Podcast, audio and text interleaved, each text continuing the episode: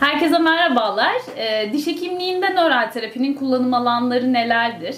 E, biz özellikle eklem tedavisinde yani e, çiğnemede, e, sıklıkla kişilerde bu bruksizm olarak %80 %90 kişide var. E, özellikle e, çok diş sıkan, eklem ağrısı olan, özellikle uyandığında baş ağrısı olan e, hastalarda çok fazla nöral terapi tedavisi kullanıyoruz. E, bu noktada ne yapıyoruz? Kişide özellikle çiğneme kaslarında olan tetik noktalarının bulup bulunup oraların tetik noktalarının prokainle açılması, e, işte belirli e, evde uygulayabileceği kişinin e, pratiklerin önerilmesi.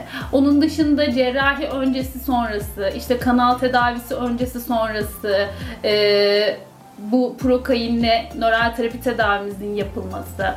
Onun dışında e, özellikle migren rahatsızlığı olan hastalarımızda e, bu tedaviyi uyguluyoruz.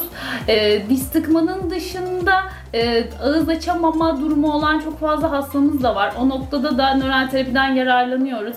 E, bazen hastalarım bana soruyorlar hocam %100 geçiyor mu, düzeliyor mu diye. Bu tabii ki kişideki hastalık seviyesinin derecesine bağlı.